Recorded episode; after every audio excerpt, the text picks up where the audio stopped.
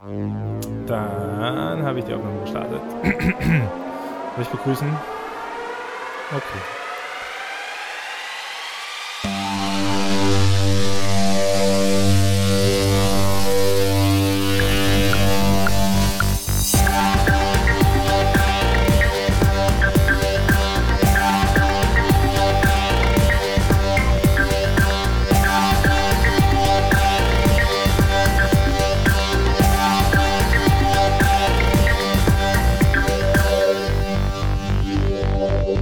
Und damit herzlich willkommen zur dritten Folge von dem theologischen Podcast überhaupt auf der ganzen Welt in deutscher Sprache. Mein Name ist Tobias Sauer. Und ich bin Fabian Meisenhölder. Hallo. Ja, heute, Fabian, haben wir uns ja ein äh, schönes Thema vorgenommen. Auf jeden Fall, ja. Ein sehr schönes Thema. Ich bin auch sehr gespannt auf die Folge heute, denn wir sind ja nicht alleine. Genau, wir haben einen Gast. Hallo Gast. Hallo, ich bin Jacqueline Straub. Ich bin der heutige Gast der Sendung des ultimativen Podcasts, des einzigartigen im deutschsprachigen Raum. Ich freue mich hier zu sein und heute geht es über ein spannendes Thema. Es geht über Frauen. Genau, und ich sehe schon, du hast unseren Duktus richtig gut intus. Das finde ich super. du, du, könntest als Ansagerin. Auf mitmachen. jeden Fall. Mache ich sehr gerne jede Woche. Ja. Jede zwei Wochen. Wir müssen, wir müssen mal gucken, ob das hier theologisch reicht für dich, weil ich meine, ich meine, du bist und bleibst halt eine Frau. Genau. An der Stelle, ja. Aber das. Über das äh, Problem reden wir ja heute. Über das Problem reden wir. Ja, äh, Schön, dass du da bist auf jeden Fall. Vielen Dank. Äh, du hast dich im Vorhinein geweigert, dass man dich Gästin nennt. Ja. Ich würde das gerne direkt thematisieren. Also ich, ähm, ich setze mich für Frauenrechte in der Kirche ein und allgemein auch für Frauenrechte im, in der Gesellschaft. Ähm, ich finde es gut, dass, äh, sage ich mal, die Gleichstellung zwischen Mann und Frau schon weit fortgeschritten ist und dass es auch Gender Studies gibt und alles Mögliche und dass man auch auf die Sprache achtet, finde ich sehr, sehr wichtig. Aber es gibt gewisse Worte, wo ich denke, man kann es auch so lassen. Zum Beispiel Gast.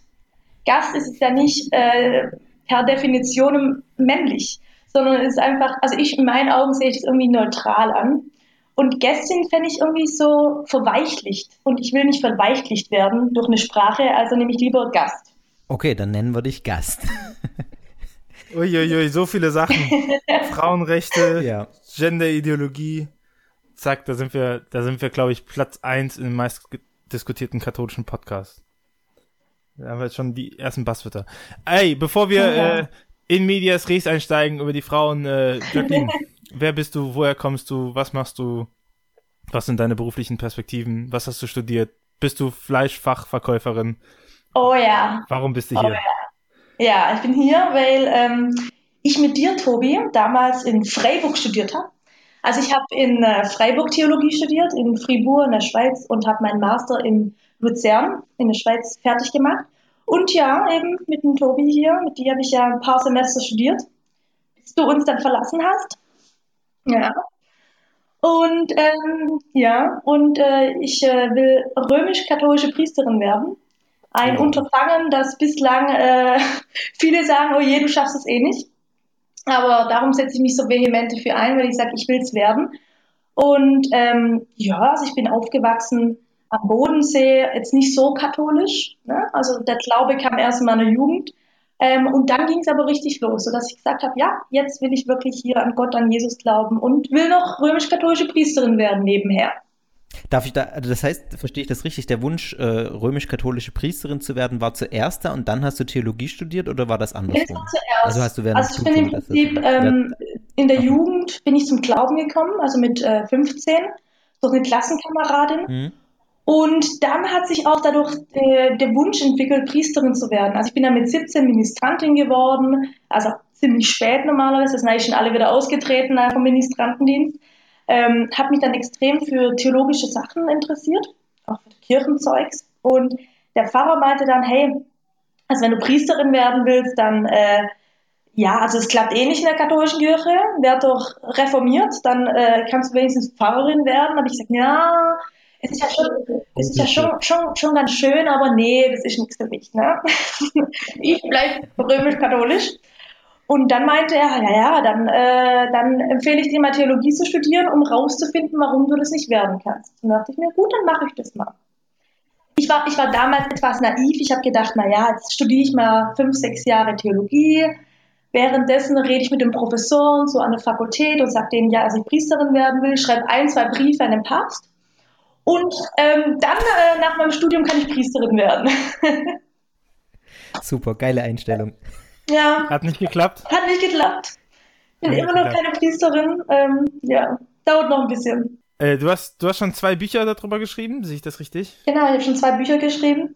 Das erste Buch, ähm, Gott, jetzt weiß ich den Titel nicht. Jung, katholisch, weiblich. Warum ich Priesterin werden will, ist sehr biografisch. Ähm, also eben, wie es dazu kommt, dass ich, dass ich die Berufung, dass ich Priesterin werden will, dass das spüren mir eben so ein bisschen mein Lebensweg bis jetzt und auch meine Vision von Kirche, also wo ich denke, da müsste Kirche sich ändern, damit sie überhaupt in der nächsten Generation wieder gehört wird. Weil Fakt ist, heute interessiert sich keine Sau mehr für Kirche, also zumindest keine junge Sau. Und äh, das zweite Buch, das heißt äh, Endlich Priesterin sein, das beginnt im Prinzip bei Jesus Christus und endet in der, im Heute. Und das, äh, da befasse ich mich mit der kompletten Diskussion ums Frauenpriestertum. Also alle Argumente, die irgendwie angebracht werden, warum Frauen unfähig sind, äh, Priesterin zu werden, also stelle ich da dar und stelle auch Argumente dar, die mir, die mir immer begegnen. Also warum ich nicht Priesterin werden kann. Zum Beispiel, Frauen sind berufen, Mütter zu werden. ja. Schlagkräftiges Argument. Ja. Darf ich mal, bevor wir, bevor wir auf das ganze äh, Thema dann noch kommen, darf ich mal fragen, was dich in diesen Beruf zieht? Also was das war, was dich da so, mhm. äh, ja, so begeistert, dass du, du sagst, das will ich unbedingt werden? Also mich hat vor allem als Jugendliche die Liturgie äh, begeistert. Also ich hatte halt auch einen ganz guten Pfarrer in der Pfarrei, der, der hat unglaublich toll gepredigt, der hat das mit wirklich mit unglaublich viel Liebe gemacht und ich habe gespürt, das will ich auch machen predigen, das Evangelium vorlesen, eben die Eucharistie feiern, also im Prinzip das Abendmahl und die Sakramente spenden. Das ähm, ist für mich ganz wichtig, weil ich kann ja heute schon, sag ich mal, priesterliche Dinge tun. Also ich kann bei den Leuten sein, den Leuten von Jesus erzählen, ähm, sag ich mal, den Leuten helfen, das kann ich ja schon alles machen, also diese Dimension der Seelsorge. Aber eben diese spirituelle Dimension, die kann ich heute noch nicht machen. Gut, jetzt, wie du es begründest, äh, verstehe ich auch, warum du nicht reformiert werden wolltest. genau. Für mich ist die Eucharistiefeier dann doch sehr wichtig und da habt ihr ja ein bisschen anderes Verständnis. genau, also ja, das, äh, ja, dann kann ich das nachvollziehen. Sie, kannst sie doch nicht rüberziehen, Fabio. wird dann schwierig. Ne? Ich würde gern in das Thema Frau und Frauenpriestertum einsteigen. Und zwar, du kennst das vielleicht, äh, Georg Dietlein. Ja. Äh, auch mein persönlicher Freund. ich, bin, ich bin großer Fan seiner, seiner äh, seinen Äußerungen. ähm, und er hat dir ja geantwortet damals, also ich würde gerne ein bisschen daraus zitieren. Aber ich, ich finde, das bringt sehr pointiert auf den Punkt, ja, und ich, also, kannst danach gerne mal kommentieren. Also, er schreibt, in dem Artikel auf Cutnet, äh, ne, damit wir direkt einordnen können, berufen zur Priesterin vom 13. Juli 2015. Da schreibt er, was ist die spezifische Berufung der Frau? Eine Antwort darauf gibt uns Maria, die gleichsam das archetypische Urbild der Kirche ist. Es ist die Berufung zur Jungfrau, Braut und Mutter. An Maria wird ersichtlich, dass der priesterliche Dienst der Frau in dieser Welt weder eine besondere Weihe bedarf, noch in bestimmten Funktionen des Weihepriestertums besteht, sondern sich in ihrem Frausein erfüllt. Mhm. Sie ist ganz die Empfangende, die Hörende, die Mutter, die Jesus den Glauben mit auf den Weg gibt, die Betende, die Tröstende und die Glaubende. Die Berufung Mariens erfüllt sich nicht darin, dass sie Päpstin, Bischöfin oder Priesterin geworden ist, sondern dass sie heilige Jungfrau, Braut und Mutter ist. Schön, in welcher Stimme okay. du das vorliest. Du könntest katholischer Priester werden. Nicht mehr. Herrlich. Nicht mehr. Ja. Wenn es zu dir fällt. Ja, es ist ähm, eine Theologie aus dem Mittelalter. Du, du, beziehst dich doch auch auf Maria, oder? Ja, auf jeden Fall. Aber also ich sag Maria, Mutter Gottes und Maria Magdalena waren zwei ganz wichtige Frauen. Da gab es zwei. Ähm, da gab es sogar zwei. Es gab in meiner damaligen Zeit hat jede zweite Frau Maria geheißen, also gab es mehr als zwei. Aber ähm, ich beziehe mich vor allem auf Maria Magdalena, weil die war eben die erste Auferstehungszeugin. Also Jesus hätte ja als auferstanden ist, hätte sagen können, ja, okay, cool, meine Jungs, ne, die zwölf, die sind eigentlich ganz klasse, denen kann ich vertrauen, die sind mutig. Ähm, aber er hat ganz genau gewusst, na, den Jungs, den kann ich das nicht zumuten. Ähm, ich vertraue mich einer Frau an, weil die Frau, diese Maria Magdalena, die ist die treueste, die ich da an meiner Seite habe. Und die wird es ganz sicher den Männern sagen, wird eben nicht vor lauter Angst davonrennen. Und ähm, man sieht ja auch unterm Kreuz standen in den Evangelien zufolge nur Frauen und eben dann noch der, der Johannes ähm, im Johannesevangelium unterm Kreuz man sieht ja, dass da die Frauen viel mutiger waren und sag mal, viel mehr irgendwie an Jesus gehangen haben als irgendwie die Männer.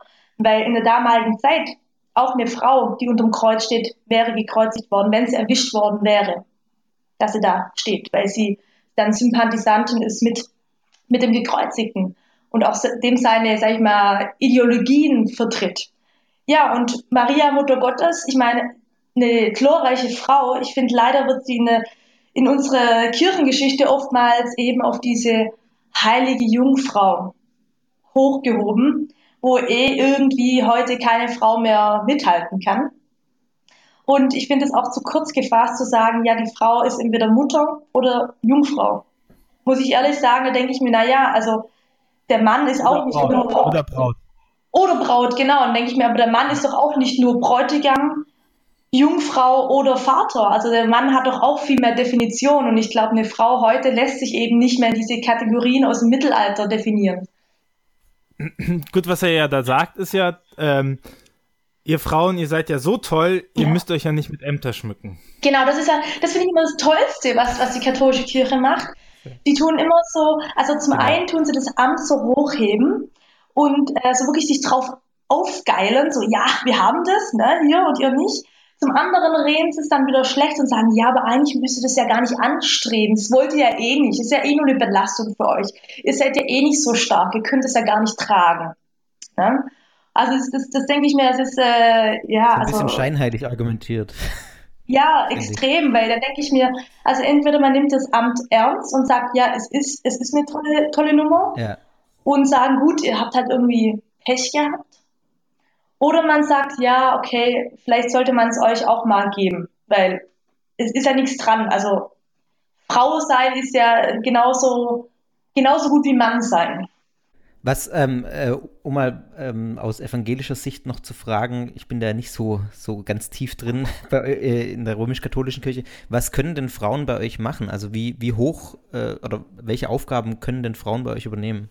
Also in der Schweiz ähm, können Frauen Gemeindeleiterin werden. Das heißt, die können sogar, also in Deutschland ist es ja so, dass immer ein Pfarrer im Prinzip die, die Leitung innehaben muss.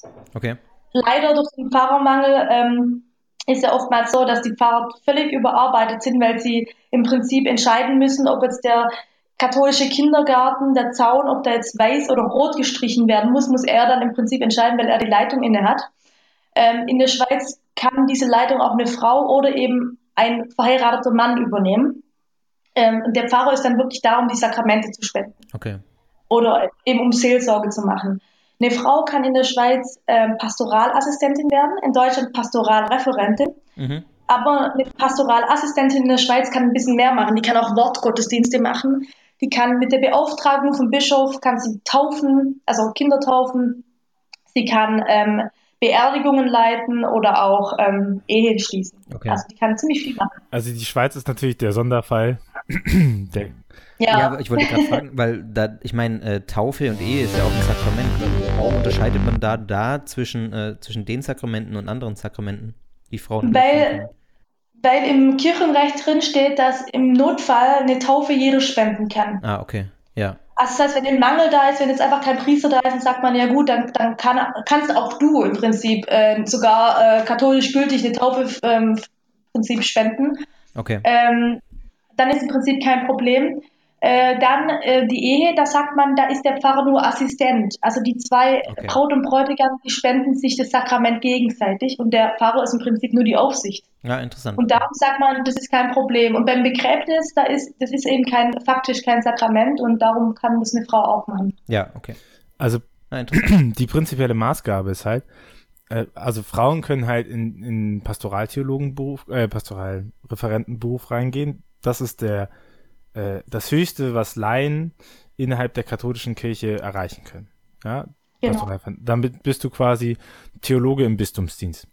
Und ja. äh, ähm, als Pastoralreferent kannst du auch in Deutschland Wortgottesdienste leiten. Mhm, inzwischen, ja. Genau, das ist, aber das ist gar nicht so strittig, weil du darfst ja immer GW2 und sowas machen. Das Strittige wird genau an diesen Sakramentenpunkten. Also es gibt sogar Sakramente, die sind einfach nur dem Priester vorenthalten. Zum Beispiel die Krankensalbung. Genau. Was auch stellenweise sehr komisch ist. Sonst haben wir ja noch den Diakon darunter, der äh, die Aufgaben mit übernehmen kann, der aber zum Beispiel keine Krankensalbung machen darf. Aber Ehe schließen, taufen etc. Hilfsache. Genau. Das ist die Schweiz ist da andererseits Gemeindeleitung. Um Wie kommt das? Muss ich nochmal äh, ähm, die Ganz Schweiz, unbedarft zwischenfragen. Die Schweiz war schon immer sehr basisdemokratisch und die lassen sich nicht so viel vorschreiben. Die machen einfach. Also okay. es gibt ja, ich weiß nicht, ob ihr das wisst, es gibt dieses umstrittene Bistum Kur mit dem umstrittenen Bischof Huander, der sich sämtliche äh, Sachen leistet, wo wir nur noch den Kopf schütteln. Ja. Und man denkt dann, oje, oh oje, oh das Bistum äh, ist extrem konservativ. Nein. Und, also gerade Zürich gehört dazu, auch Stadt Zürich. Und ich kenne einige, die eben in Zürich da arbeiten und die machen ihr eigenes Ding. Also die, die sind dann, äh, denken, ja, der Bischof ist schon weit weg. Und in ganz vielen Gemeinden ist es so, auch in Deutschland, die sagen, ja, ja, wir gehören zwar zu dem Bistum und wir, unser Bischof ist auch ist okay, aber wir machen trotzdem das, was die Menschen vor Ort einfach brauchen. Okay. Interessant. Es ist ja auch gerade die Überlegung, ob man ein Bistum Zürich gründet noch. Ja, genau. Das ist schon eine lange Diskussion. Das ist schon vor, weiß nicht, vor 40 Jahren war das auch schon auf dem Tisch. Ja, aber der, ähm, ich habe es heute noch gelesen, der äh, Bischof hat das jetzt für seine Agenda bis 2019. Genau. Zumindest genau, der, der, hat das, der hat das eben auch schon letztes Jahr gesagt, weil wenn er, ähm, also weil die, die immer gegen ihn stürmen, das sind vor allem die Zürcher. Und wenn er das dann im Prinzip äh, sagt, okay, er bekommt ein eigenes Bistum, dann kann er sein Großreich in Graubünden da auffahren. Ja. Also wir sehen schon, dass diese ganzen Machtgefilde, das wäre ja nichts für Frauen, ne? Nein, das, das überfordert Frauen total. Und ich meine, Frauen, das, die Liebenden, die Empfangenden, ich meine, die, die würden völlig überfordert werden. Das, das kann man denen nicht zumuten. Nachher leiten die noch den Internationalen Währungsfonds oder Deutschland. Oh Gott, ist ja schrecklich. Ey, lass uns mal, lass uns mal genauer so auf die Funktion der Frauen in der Kirche gucken. Also vielleicht mal ein bisschen Statusbericht auch. Fabian hat es schon angefangen. Äh, Rana, ich zitiere Karl Rana ja sehr gerne. Mhm, der ist cool, der Typ. Rana sagt, wenn wir die Funktionen für Frauen, die wir jetzt schon haben, präsent machen in den Köpfen der Menschen, dann können wir, wenn sich die Mentalität der Zeit ändert, schrittweise und ohne die Einheit der Kirche zu riskieren, den Rest machen. Mhm. Sind Frauen schon so präsent in der Kirche? dass wir sie einfach nur noch öffentlich präsenter machen müssten? Also mein, äh, ich sage immer, wenn jetzt alle Frauen, sei mal nur, nur in Deutschland, wenn die einfach mal einen Tag streiken würden oder eine Woche, dann wird die Kirche wirklich schlecht dastehen. Weil vor Ort wird die Kirche eigentlich überwiegend von Frauen getragen. Ähm, es gibt viele Frauen, die Priesterinnen werden wollen oder auch Diakoninnen, aber es gibt auch sehr viele Frauen, die das eben nicht sagen, weil sie eben Angst haben müssen, dass sie ihren Job verlieren in der, in der Kirche. Ähm, und also ich kenne weltweit enorm viele Frauen, die sagen, hey, wenn es Priesterin geben würde oder Diakonin, ich würde mich sofort weinen lassen, sofort. Also ich wäre auch, wenn es, es morgen Diakoninnen gibt, lasse ich mich weinen, kein Problem. Wenn ich weiß, es ist auch wirklich ein sakramentaler äh, Diakonat, ist nicht irgendwie so pastorale Referenten plus das muss natürlich schon was, was Richtiges sein. Ich glaube, die Frauen sind präsent.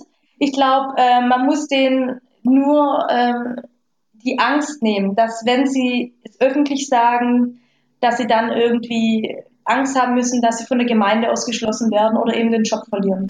Gibt's also äh, Gibt es noch mehr, die sich da öffentlich äh, dazu äußern oder das öffentlich sagen? Weil ich, ich also ich, du bist die Erste, von der ich das jetzt höre, muss ich gestehen. Ich bin im Deutsch. Obwohl ich auch mhm. viel, also ich, ich nehme auch viele Frauen in der katholischen Kirche, wer gerade äh, war, auch im Internet.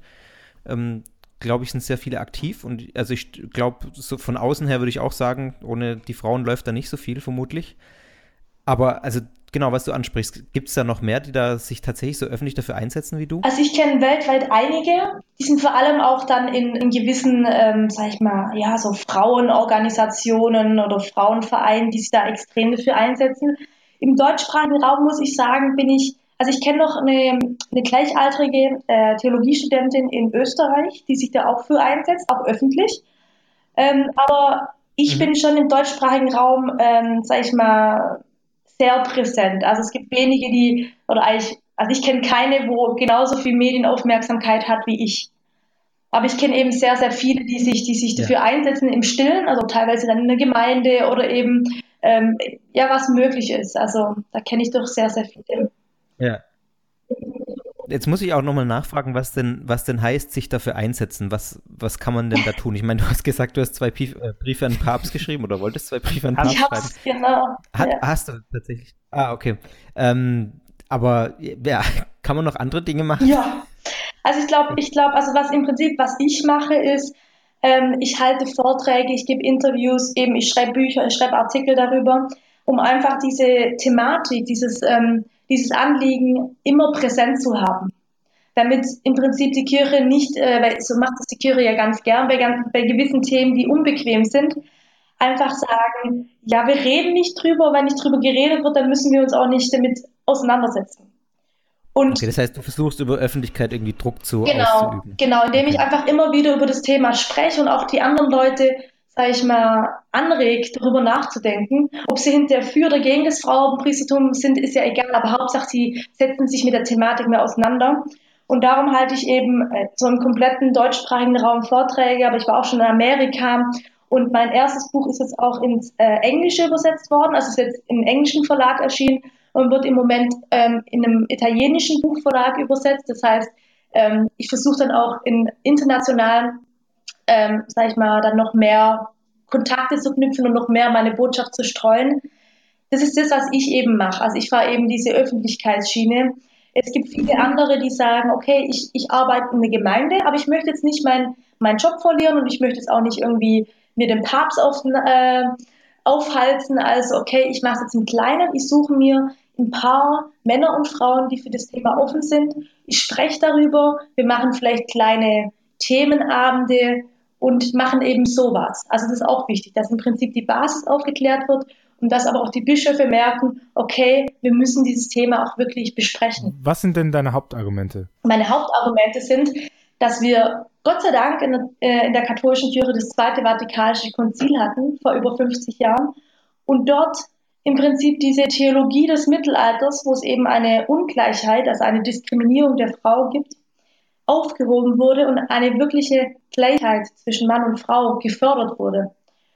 Und das hat sich auch ins Kirchenrecht gezogen. Also das Kirchenrecht früher, das war wirklich äh, hart gegen die Frau. Da wird die Frau im gleichen Satz genannt wie Geisteskranke und Kinder. Sie wird auf die gleiche Stufe wie behinderte Menschen gestellt äh, oder geisteskrank. Also im Kirchenrecht heißt es Geisteskranke. Oder Kinder. Oder Kinder. Nichts gegen Kinder, nichts gegen Geisteskranken, aber ich meine, hallo. Ja, und das heißt, er hat sich schon extrem viel getan in den letzten 50 Jahren. Und wir müssen mal schauen, eigentlich schon das Urchristentum hat schon eine Gleichheit gelebt. Und diese Gleichheit wurde dann im Zweiten Vatikanischen Konzil auch verschriftlicht. Paulus redet im Galaterbrief davon, dass es nicht mehr Juden und Griechen, nicht mehr Sklaven und Freie, nicht mehr Mann und Frau gibt, sondern dass durch die Taufe, durch die Taufe Jesu Christi jeder gleich ist. Gleich bedeutet jetzt nicht, dass wir irgendwie alle ähm, in der gleichen Uniform rumlaufen und das gleiche denken müssen, sondern gleich bedeutet, dass es keine Diskriminierungen mehr gibt. Und diese Unterschiede zwischen Griechen und Juden wurden ja relativ schnell aufgehoben ähm, im Apostelkonzil. Die Diskussion mit dem Sklaven, mit den Freien, ja, also es gab schon im 5. Jahrhundert einen Sklave, der Papst wurde, aber letztendlich hat die, also die Abschaffung der Sklaverei hat noch ein bisschen länger gedauert, ein bisschen sehr viel länger. Und die Diskriminierung der Frau ist heute noch faktisch vorhanden, vor allem auch in der katholischen Kirche. Ich, ich schreibe mal mit. vielleicht, vielleicht brauche ich das.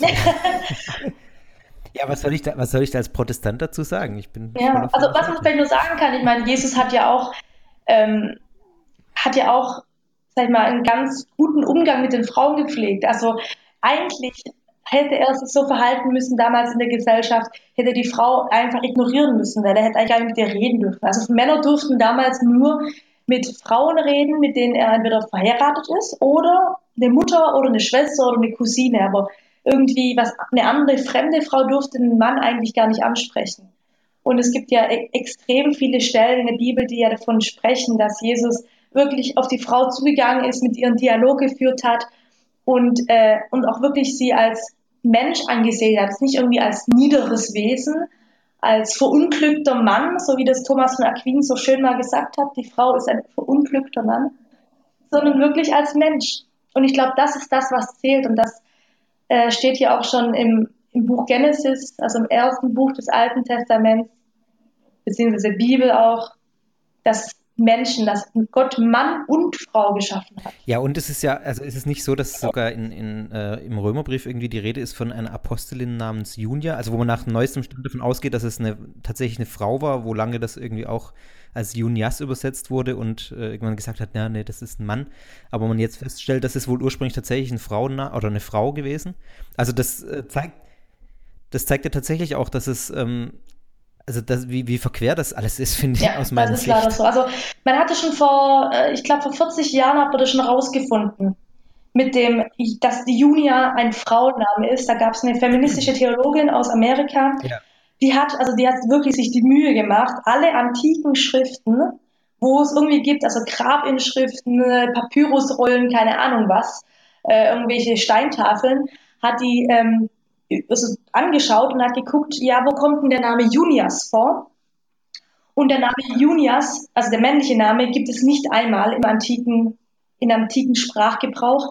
Hingegen der Name Junia, der weibliche Name, gibt es Unmengen. Also so wie im Prinzip Fabian und Tobias ungefähr äh, auch äh, Unmengen heute vorkommen, so war das mit Junia. Ich bin besonders. Und, ja, du bist besonders und der Fabian ist auch besonders.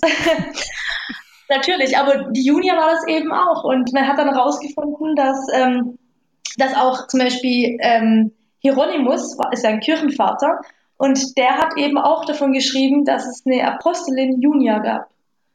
Das heißt, die frühe Kirche, die kannte noch diese Apostelin Junia. Und im Mittelalter, da gab es dann eben diese, diese Vorstellung, ja, eine Frau ist ja nichts wert, ne? Und dann hat eben äh, ein Schriftgelehrter damals hat es einfach umgeändert so ein Mann. Hat einfach die Bibel gefälscht. Das ist ja interessant, ja. Abgefahren. Ja.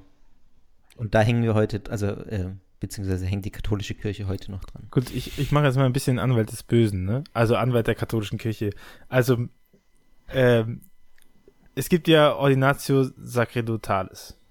Ist ja soweit bekannt. Johannes mhm. der Zweite. Nein, musste, glaube ich. Johannes war der Zweite. Und das ist äh, äh, ein Schreiben, wo er vor allen Dingen die Position von äh, Paul dem Sechsten wiederholt zum Thema Frauenpriestertum. Und es gibt prinzipiell drei Gründe, die er anführt dagegen. Das erste ist, Jesus hat nur Männer als Apostel berufen. Ja, das ist ja erstmal eine Tatsache. Zweitens haben die katholische Kirche es immer so gehalten, wie Jesus es getan hat. Ja. Und äh, drittens hält äh, das katholische Lehramt auch an der Auffassung fest, dass die Tatsache, dass Frauen nicht als Priester geweiht werden, nicht im Widerspruch steht zum Heilsplan Gottes. Das hat ja auch damit zu tun, von wegen, äh, man hat ja, man muss ja nicht immer nur Priester werden, ne? Man kann ja auch noch andere Sachen. Jetzt kommst du an und sagst, äh, okay, wir gehen hier von einer allgemeinen äh, Antidiskriminierungssache aus, ähm, aber ist ja dann die Frage, ob nur weil man eine Gleichwertigkeit der Personen hat, es auch direkt heißt, dass alles dasselbe machen müssen. Ja. Also ich bin jetzt Anwalt des Bösen. Ne? Okay. Ich, also ich habe da. Also erstmal müssen wir die Argumente richtig stellen, weil die Argumente, die Paul VI. gebracht hat, also Paul VI. Ähm, ist ein bisschen unter Druck geraten, weil eben Frauen in der anglikanischen Kirche, die wurden zu Priesterinnen geweiht. Und dann sind diese ganzen katholischen Frauen nach Rom gestürmt und haben gesagt, wir wollen auch Priesterin werden. Und er so, Moment, jetzt chillt erstmal eine Runde, ich muss es erstmal prüfen lassen. Und er hat dann ähm, die Bibelkommission hat er einberufen im Vatikan. Das sind die, da sitzen die besten Exegeten, die besten äh, Bibelforscher, Theologen, die es gibt. Und er hat gesagt, so, liebe Jungs, ähm, durchstöbert mal bitte die Bibel und schaut, ob man Frauen zu Priesterinnen weihen kann. Und dann äh, haben die, waren 17 Mitglieder, die haben dann einen Bericht verfasst und haben dem Papst hinzukommen lassen, haben gesagt, so lieber Papst, zwölf von uns, also zwölf von unseren 17 Mitgliedern sind der Meinung, dass wir ohne Probleme Frauen zu Priesterinnen weihen können. Also mehr als die Mehrheit, drei Viertel oder sowas, ich bin Mathe, aber extrem viele haben gesagt, ja, äh, es ist kein Problem. So, Papst Paul, äh, Papst Paul VI. dachte, oh shit, ich habe eigentlich ein anderes Ergebnis erwartet. Lassen wir doch mal das Dokument verschwinden. er hat tatsächlich dieses Dokument. So läuft so das. Läuft das. So er hat das Dokument damals, damals. Damals, heute nicht mehr. Papst Franziskus ist das heute sehr ist das ganz anders. ja. ja. Auf jeden Natürlich. Fall ist dieses Dokument dann äh, Jahrzehnte später doch wieder aufgetaucht, glücklicherweise. Darum wissen wir das, dass im Prinzip die Bibelkommission dafür war. Und Papst Paul VI. hat sich dann eigene, eigene Argumente einfallen lassen. Das sind die, die eben gerade Tobi gesagt hat. Also eben, Jesus war ein Mann. Jesus hat zwölf Männer zu Apostel berufen. Da muss man sagen, zwölf ist eine ganz wichtige Zahl. Es repräsentiert das Volk Israel. Und Jesus war ja Jude und er hat sich auch zu dem Volk Israel gesandt gefühlt. Das heißt, er hat sich überlegt, naja, welches Symbol nehme ich, dass auch die ganzen Juden wissen, dass ich von Gott gesandt bin und dass meine Botschaft auch zu den jüdischen Herzen gehen soll. Und er hat dann natürlich sich zwölf jüdische Männer ausgesucht, also diese drei Kriterien, zwölf, die müssen alle Juden sein und sie müssen Männer sein. Und also das heißt, hätte er jetzt irgendwie einen, ähm, einen Griechen mit reingenommen und einen Römer, dann hätte das Symbol nicht mehr funktioniert. Und heute sagt die katholische Kirche ja nur noch Männer aber sie klammert die anderen zwei Argumente aus, also eben jüdisch und, ähm, und zwölf. Weil wenn wir mal schauen, wir haben heute mehr als zwölf Bischöfe in der Welt. Und unsere Bischöfe sind, soviel ich weiß, nicht davor Juden gewesen. Also sie sind nicht konvertiert zum Christentum. Und darum ist dieses, dieses Argument eigentlich äh, ja hinfällig. Und ähm, dass eben also Papst Johannes Paul II. hat ja dann gesagt, ja, hier, äh, es, steht, es steht nicht im Heilsplan Gottes geschrieben, dass wir Frauen zu Priesterinnen weihen. Ja, ziemlich harte Nummer. Aber im Zweiten Weltkrieg. Da steht vieles ja, ja, das, das, das, nichts, was wir der, sehen. der ist sehr eng, ne? manchmal habe ich das Gefühl. ja. Aber hingegen äh, sagt ja. das Zweite Vatikanische Konzil, dass jegliche Diskriminierung aufgrund Herkunft, Religion, Geschlecht, gegen den Heilsplan Gottes sprechen. Also, was ist da jetzt höher? Das Zweite Vatikanische Konzil oder die Aussage von Papst Johannes Paul II.? Und da gibt es nichts, was mal irgendwie ex cathedra gesagt wurde? Also nee. ich, das frage ich mal einfach ganz unbedarft als Protestant. Gott sei Dank nicht. Naja, also das ist, das ist ein kritischer Punkt an der Stelle, ne? Weil er, er schreibt nämlich in der Ordinatio Sacerdotalis, ah, immer diese lateinischen Wörter, nennen wir sie gut katholisch OS, ja. Er schreibt da drinnen in der Nummer 4, damit dieser Zweifel bezüglich der bedeutenden Angelegenheit, die die göttliche Verfassung der Kirche selbst betrifft, beseitigt wird, erkläre ich Kraft meines Amtes, die Brüder zu stärken, dass die Kirche keinerlei Vollmacht hat, Frauen die Priesterweihe zu spenden und dass sich alle Gläubige der Kirche endgültig an diese Entscheidung zu halten haben. Das hört sich für mich als Außenstehender aber sehr nach. Ähm, ja, jetzt muss ich auch wieder, muss ich leider wieder mein Kirchenrecht rauspacken, lieber ja, Tobi. Bitte. Ja, ja, hau raus. Im Kirchenrecht gibt es eine Regelung eben für was, also was für Kriterien es geben muss, um ex cathedra zu sprechen. Es gibt vier Kriterien. Und Kirchenrechtler und auch Dogmatiker haben eben dieses Schreiben und auch das von Johannes Paul, äh, Johannes von Paul VI. ganz genau untersucht, weil die gehören im Prinzip zusammen.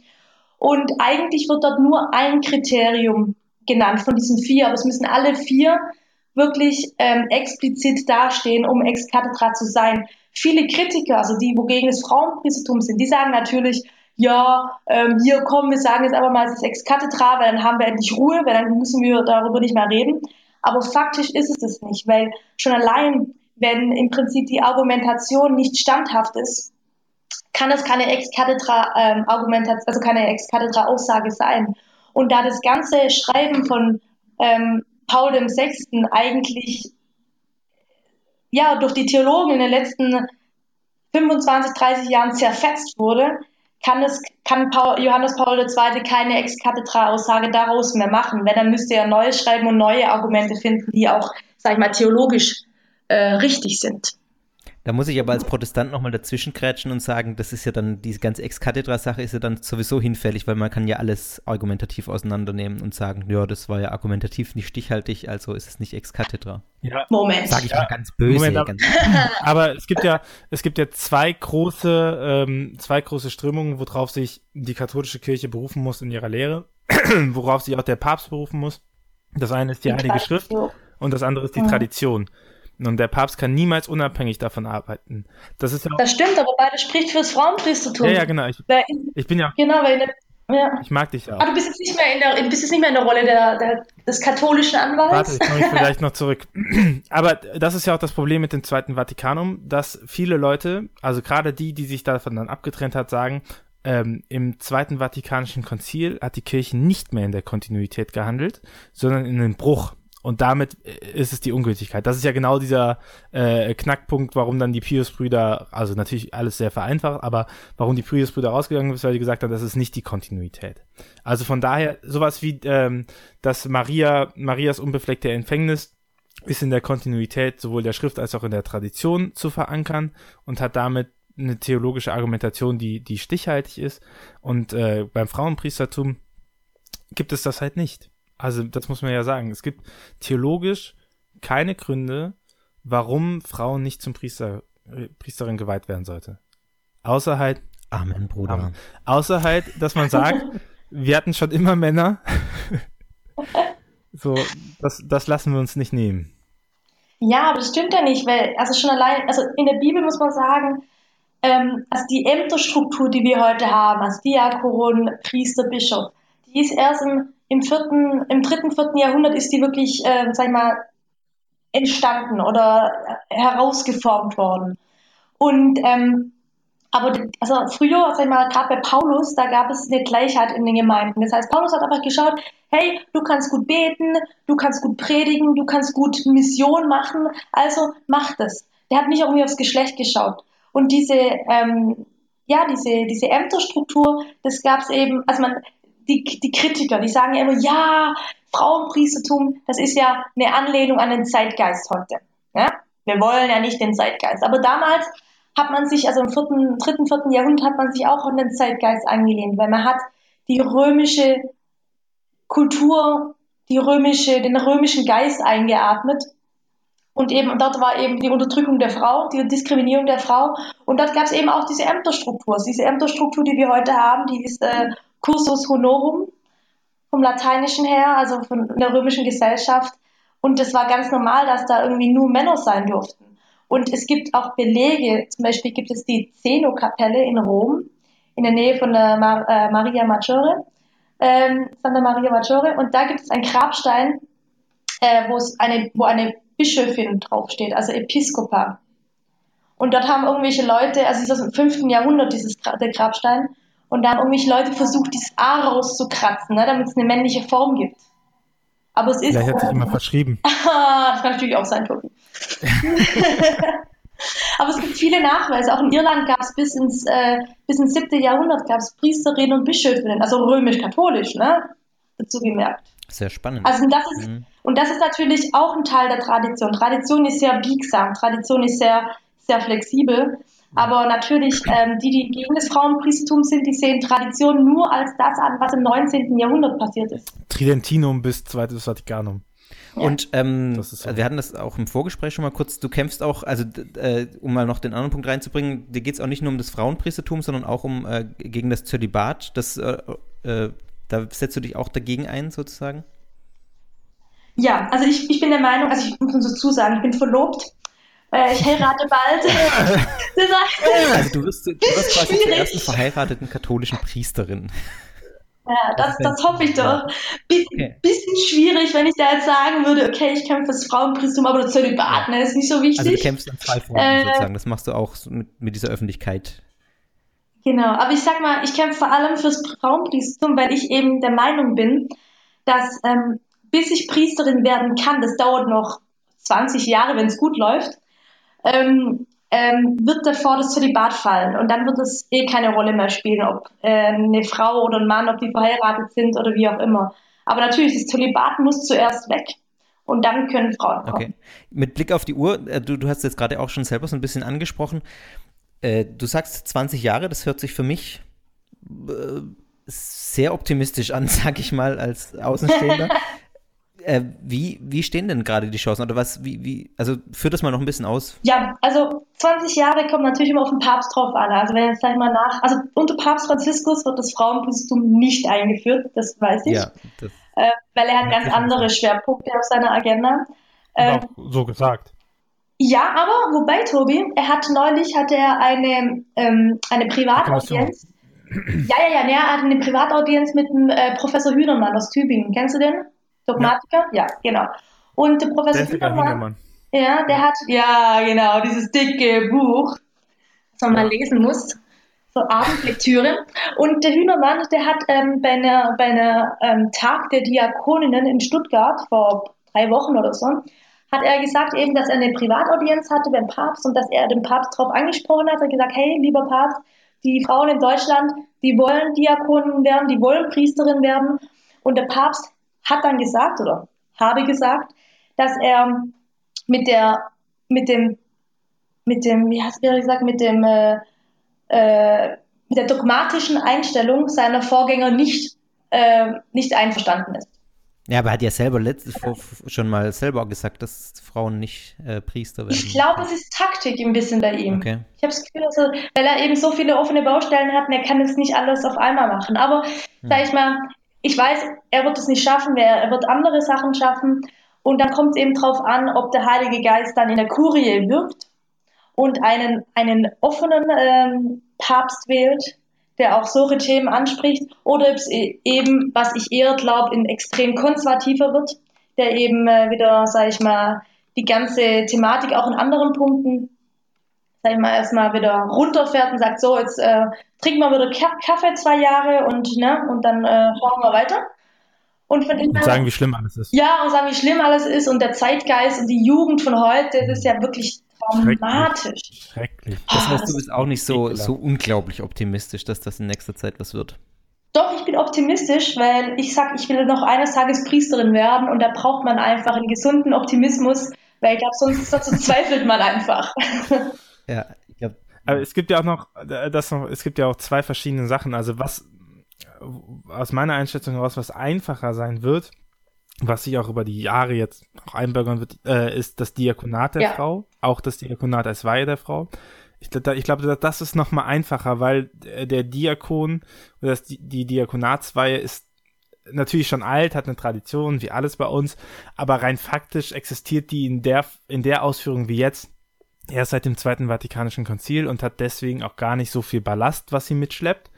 Ne? Mhm. Ähm, ich glaube, deswegen ist da auch mehr das Offene. Es liegt ja auch seitdem, äh, seit Jahren äh, ein, ein äh, großes Dokument zur Prüfung in der römischen Kurie äh, über das Diakonat der Frau von äh, vor allem dem deutschsprachigen Raum, den Theologen verfasst, um Rana, Lehmann, so die Clique herum.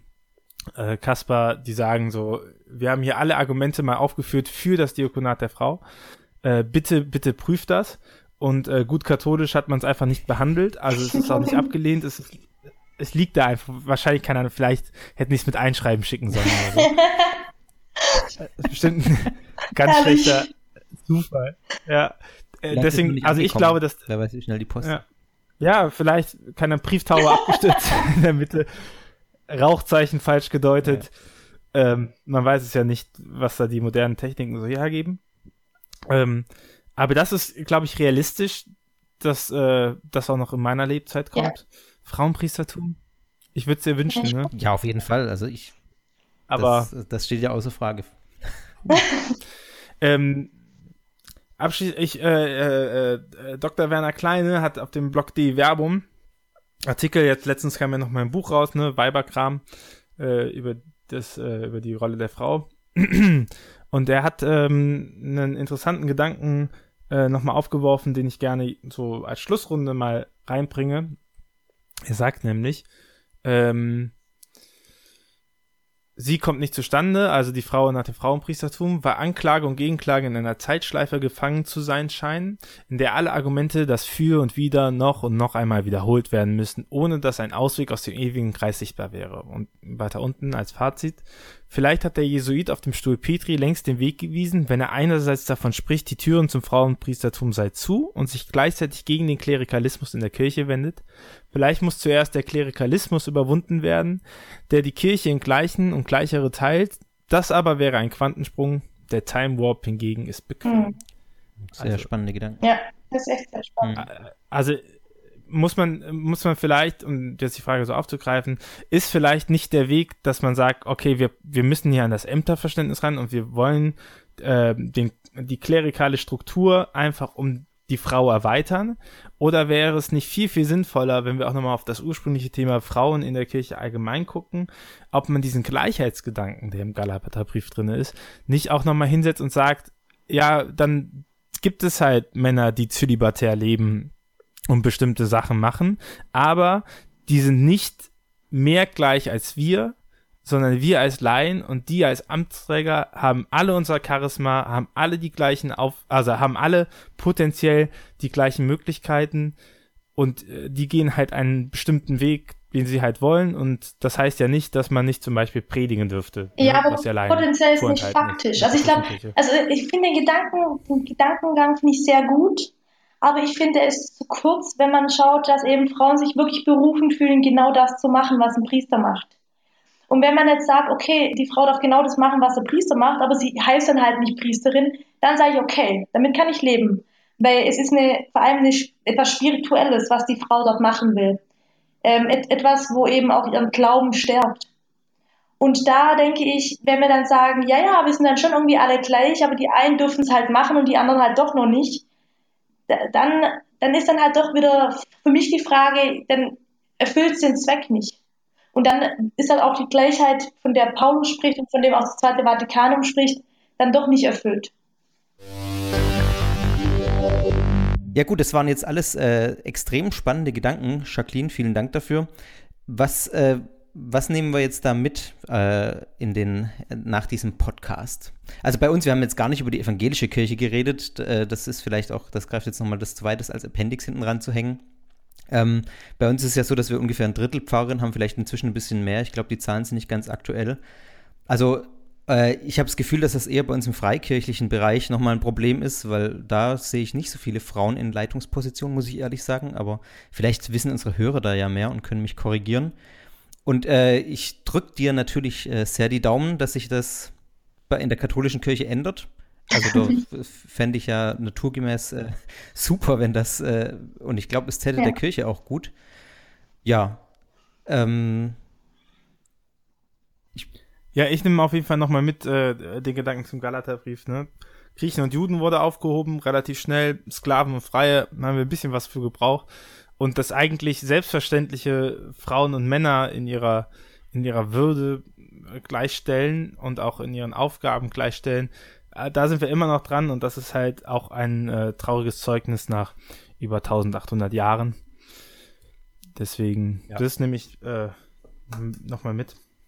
Ich wünsche dir viel Erfolg, Jacqueline. Vielen auch Dank. Bei, bei Hochzeit und Weihe. Eins nach dem anderen. Erst, Erst Hochzeit, dann Weihe. Weihe genau. genau. Ja, hoffentlich, hoffentlich nicht mit allzu viel Abstand dazwischen. Ja, das hoffe ich auch. Darum setze ich mich auch so vehement dafür ein. Ja, und wir haben unseren Teil jetzt dazu beigetragen, indem wir dich hier eingeladen haben. Und es war sehr schön, dass du da warst. Das ist War sehr spannend. Vielen Dank. Wir sehen uns dann in, äh, wir sehen uns in zwei Wochen. Äh, Thema wissen wir noch nicht. Wir könnten Zölibat wir könnten Ökumene oder sowas Teuflisches wie die Gender-Ideologie machen, wenn ihr Ideen ja, habt. Ja, wir könnten viel. Schreibt ja. es ruhig rein. Wir können sehr viel, wir haben zu alles eine Meinung. Das ist bei uns Grundkompetenz des Studiums. Ähm, in diesem Sinne. Bis dann. Tschüss. Ciao.